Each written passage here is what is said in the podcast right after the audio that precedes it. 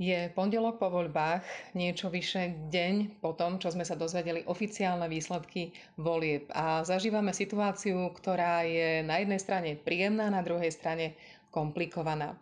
A o tom, aké tie hodiny po tých voľbách sú, rozprávam s podpredsedom es a es Karolom Galekom.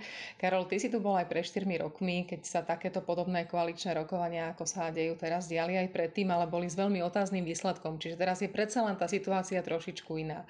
Ale nechcem ešte hovoriť o nich, ale chcem sa ťa opýtať na to, že ty si de facto po pár hodinách spánku po volebnej noci bol už v nedeľu o ôsmej ráno v Rádiu Express. V akej si bol kondícii po tom, čo si išiel spať možno o štvrtej nad ránom? Nebolo to Radio Express, bolo to té á tri. Uh-huh. Um, nebolo to pár hodín spánku, bola tá jedna hodina spánku. Uh, ale paradoxne tá jedna hodina spánku mi naozaj stačila na to, aby sa ten mozog reštartoval, aby sa to telo naštartovalo. Stále tam samozrejme hrali veľkú úlohu všetky tie endorfíny, ktoré um, taký ten úspech, lebo ja si myslím, že je to úspech aj pre stranu es a es, tak práve tie endorfíny boli týmto vyplavené. Um, Endorfíny sa tomu hovorí. Endorfíny sa tomu hovorí, to je tá radosť a adrenalín, ktorý nás drží pokope. Mnohí boli takí veľmi opatrní v súvislosti s tým výsledkom, pretože tie očakávania boli samozrejme vyššie. Tie prvé exit poly ukazovali na tých osem percent, nakoniec sme skončili na šesť celá dva percenta, ale treba povedať, že keď si spätne premietneme všetky tie preferencie, ktoré nám merali tie agentúry, tak tých šesť celá dva percenta bol buď presne ten výsledok, alebo dokonca lepší, ako mnohí z tých prieskumov ukázali. Takže držme sa pri zemi, buďme naozaj radi za to všetko, čo sme dosiahli. A máme výborný program, ktorý teraz máme možnosť realizovať. Mnohí sa ma pýtali, ale hlavne aj v súvislosti s tým exit poolmi, že kde nastal ten problém, alebo kde si myslíš, že nastal taký ten, taká tá najväčšia disproporcia. No pre mňa to bolo asi úplne jednoduché, jednoznačné. Um, z tých miestností vychádzali aj ľudia, ktorí volili napríklad stranu Smer. A veľmi dobre vieme, čo sa udialo v súvislosti so stranou Smer, koľko špiny, ale tej reálnej špiny, koľko korupcií sa ukázalo, že naozaj je napojená na túto stranu, že naozaj aj v súvislosti s tou vraždou novinára sa vyskytli mnohé mená, ktoré sú napojené na tú stranu.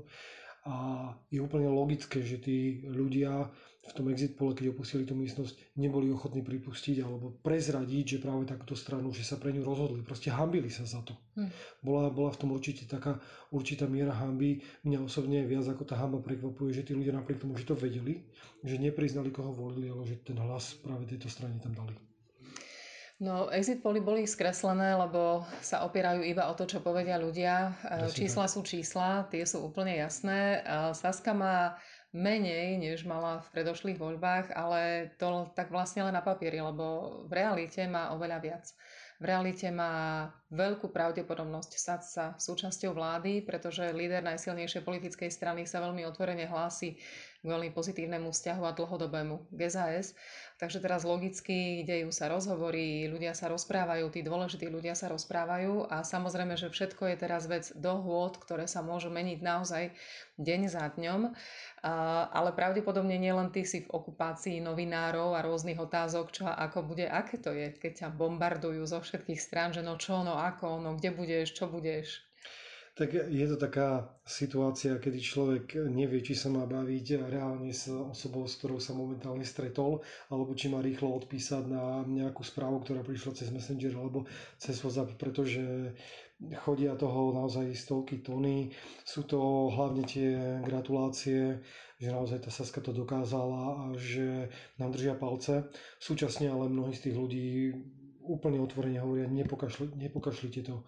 Dali sme vám tú dôveru, ale teraz je čas na to, aby ste ukázali, že naozaj tak, ako ste to presadzovali v tej kampanii, ako to máte v tom programe.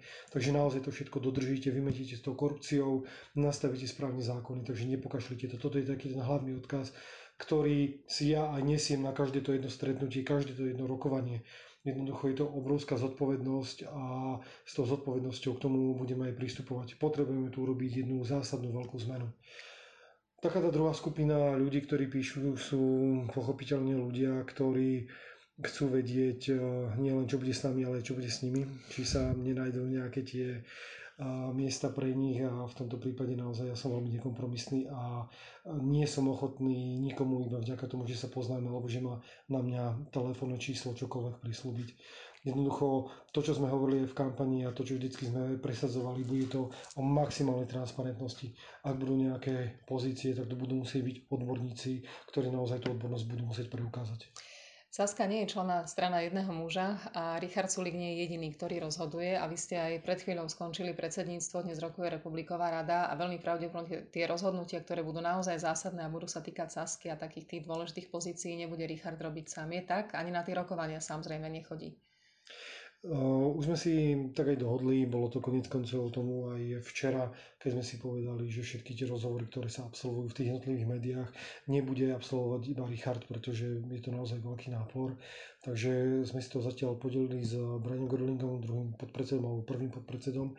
A, a takisto, keď sa budú robiť samotné koaličné rokovania alebo teda vyjednávania o zložení novej vlády, tak, takisto sme si povedali, kto všetko sa toho bude účastniť. A toto prezradíme zajtra na tlačovej besede, nebudeme predbiehať, ale sú to ľudia, ktorí naozaj v tých jednotlivých oblastiach, o ktoré máme ten prioritný záujem, sú relevantnými hráčmi a majú k tomu čo povedať. Saska má to šťastie, že nie je plná neznámych mien a za všetkými vlastne odborníkmi a hlavne z tých vrchných priečok stoja silné príbehy a veľký taký zoznam toho, čo všetkého dokázali, čo všetko urobili a aj to môže byť taká garancia toho, že tie dohody, ktoré vzniknú, budú aj kvalitné a tí ľudia, ktorí od nás budú v tom výkone, budú najlepší z najlepších. A tiež zatiaľ nemôžeme hovoriť o menách, ale myslím si, že minimálne toto môžeme že zaručiť úplne každému. Tak? Hej. Tak ako program bol vyhodnotený ako najlepší, ten program nepísali nejakí neznámi ľudia, ale to boli vždycky konkrétne tváre zo strany Sloboda, Solidarita, ktorí sú dnes aj v tom parlamente alebo sú stále na tom našom zozname a my s nimi počítame, pretože tí ľudia majú za sebou nielen skúsenosti, ale naozaj majú za sebou aj tých ďalších ľudí v zmysle podpory tých jednotlivých oblastí. Čiže naozaj, keď sa bavíme napríklad o školstve a Braňovi Gröhlingovi, tak tí ľudia z toho školstva všetci poznajú a jednoducho vedia, že je to kvalitný človek a že ten program dokáže aj manažersky presadiť, ak pôjde na to školstvo. Keď sa bavíme o financiách, tak tam asi nikto nepochybuje o tom, že naozaj Richard Sulík je najlepší na toho ministerstvo financií a že za ním sú nielen že stovky hodín a stovky rôznych analýz a excelovských tabuliek a neviem čoho všetkého, ale že sú aj tí ľudia, ktorí naozaj tej ekonomike rozumejú a on môže počítať s ich plnou podporou. Takže v tomto naozaj máme obrovskú, obrovskú odbornú výhodu a ja myslím, že práve tá odbornosť bude to, čo budeme potrebovať. A teraz sa nebavíme iba o ministerstvách, bavíme sa naozaj o výboroch a bavíme sa o mnohých iných pozíciách práve v tej štátnej správe. No, pred voľbami sme sa zvykli lúčiť, že si držme palce na dvadsiateho deviateho februára, tak ja to teraz variujem, držme si palce do nasledujúcich dvoch týždňov, aby to pre Sasku, ale hlavne pre Slovensko dopadlo najlepšie, ako môže. Ďakujem, Karol, veľmi pekne. Ďakujem pekne, ja som optimista a ja sa teším na tie najbližšie dva týždne.